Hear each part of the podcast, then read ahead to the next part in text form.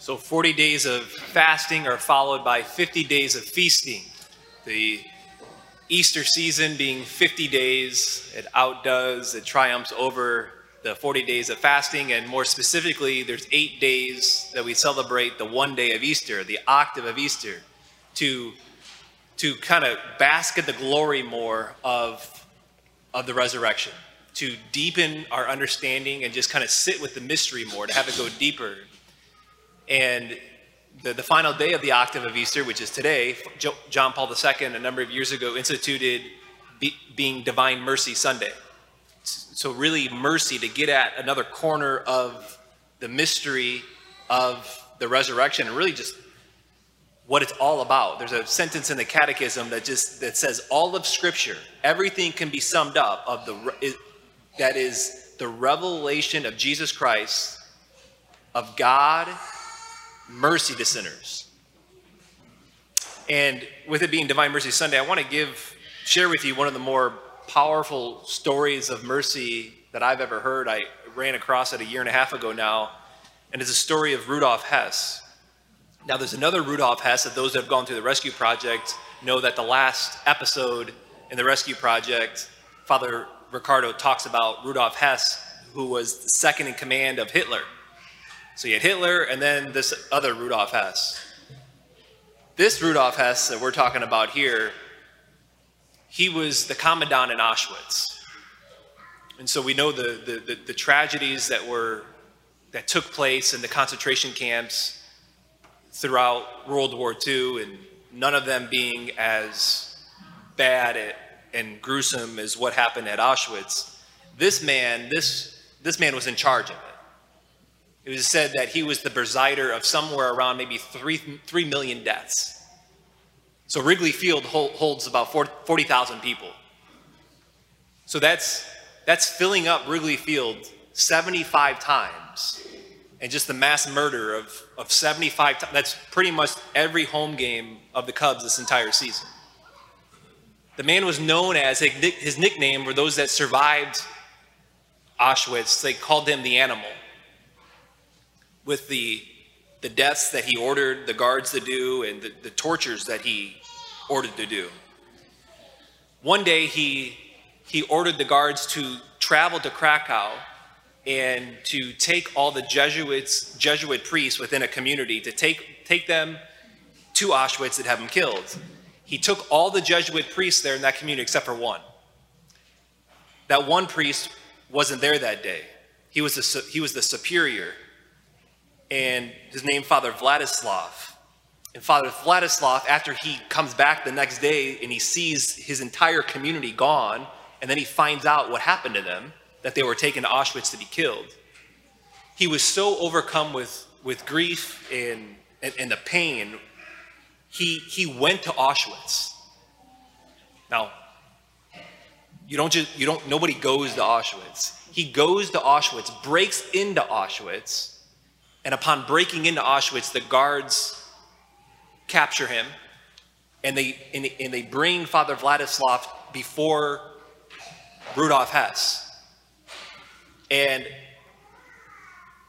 Father Vladislav says, You just took my entire community. Know that I'm the superior. Take me too. And Rudolf Hess was so disgusted. He was so perturbed by this man's love for his brothers that he, he, he sent them away. He said, I'm not going to kill you. Get out of my camp. And so he was, he was, he was shooed out of the camp. World War II ends, and Rudolf Hess was found guilty of the worst crime that one can be guilty of. He was sentenced and guilty of the crime on humanity. And he was sentenced to death to be hung at Auschwitz. But before being hung at Auschwitz, he had to wait in prison in Poland, in a town that many of the family members that were killed in Auschwitz lived. And Rudolf Hess, he wrote that he wrote that he wasn't afraid of dying, but he was terrified of spending time in that prison. He wasn't afraid of dying, but he was terrified of the torture that he knew awaited him by the guards. Many of the guards had family members that were killed in Auschwitz. And so his time there in the prison, after he goes there, the guards, to his surprise, he wrote, treated me with the utmost kindness. And it was, it really, uh, uh, uh, Rudolf Hess, was baptized Catholic, was raised by very strict parents and had then denounced the faith and left the church and left the faith. It was the moment of being treated with love and kindness that his heart began to change. And he repented of his sins. And he ended up asking and begging for a priest to come to hear his confession. And the guards told them they would try, but they, they couldn't find a priest to come to hear his confession. You have to remember that the, the wounds still were so fresh of, of, of what had taken place, and they had trouble finding a priest to come. And he said, he says, I know a priest. A priest popped in his head, that Jesuit priest that stood before him a couple years earlier, who he let go, Father Vladislav. He says, I know a priest, go find Father Vladislav. And so he was at the time, Father Vladislav, in Krakow. He was, he was a chaplain at the Divine Mercy Shrine. And Father Vladislav said, Okay, I'll go. And Father Vladislav goes and hears his confession, Rudolf Hess's confession that just went on and on and on. And then he gave him absolution. Your sins are forgiven. Rudolf Hess, you animal, your sins are forgiven. Someone Someone put it this way it's, it's, as if, it's as if at this moment Jesus is taunting Satan, saying, Even this man you can't have. Even this animal you can't have. The blood that poureth forth from the cross washes upon him too. He's mine. This animal is mine.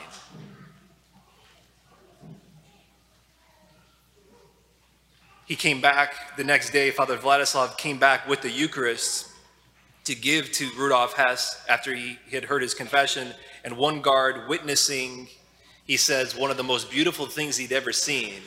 This man, Rudolf Hess, on his knees like an animal, but also, he says, like a little boy with tears in his eyes receiving the Eucharist after his confession had been heard.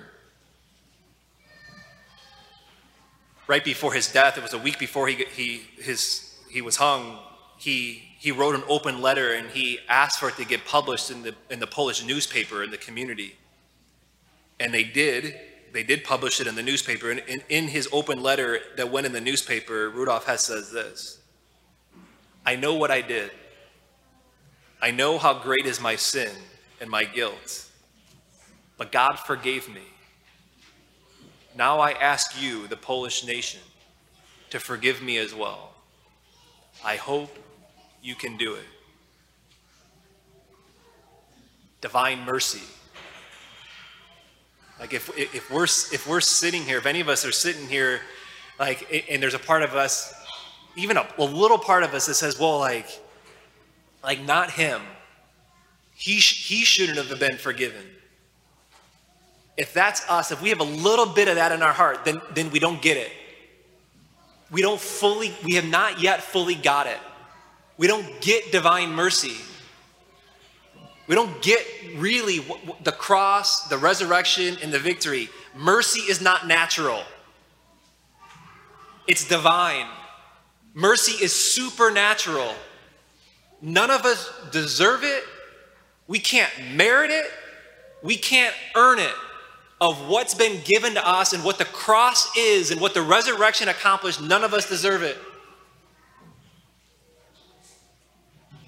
And maybe, maybe even if there's any of us here this morning who, who were with us last weekend at Easter and, we're maybe tiptoeing back a little bit, like know that that, hear that message. Hear that truth and hear that reality of the power of the cross and the power of the resurrection and what is offered us, every one of us. God's mercy is unimaginable. His forgiveness is unimaginable. And really, our life then becomes a matter of us continually and habitually receiving His mercy into our failures. That's what happens in our gospel today. Jesus shows up to who? To a room full of failures. He shows up, his resurrected Christ shows up into a room full of failures who have miserably failed with denying Christ.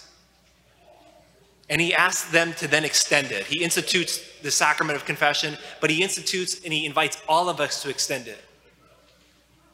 So, like, like the question I think for us to sit with on this Divine Mercy Sunday is first is to really have that divine mercy soak into us more, but then also it's a question of how easily do I extend it? Like when I've been wronged, either even slightly or greatly, how like what's my disposition in receipt in giving and extending the mercy and forgiveness? Because mercy is everything. It's everything. And so stories like this, and I think i mean all of us have family members who are away, who have, who have fallen away. It's a great reminder that that God is the one who changes hearts. He's the one who changed and worked on the hearts of the guards that day that that was with Rudolf Hess. He's the one that, that, that changed the heart of Rudolf Hess to have him come to repent of his sins and to turn to God in the spot of begging for mercy. That should give us so much hope. And as we heard last Sunday, Peter, the, the last words Peter gives up in his homily, he says, Jesus Christ is risen and he offers us forgiveness of sins. To receive his mercy, it's not natural, it's divine. It's divine mercy.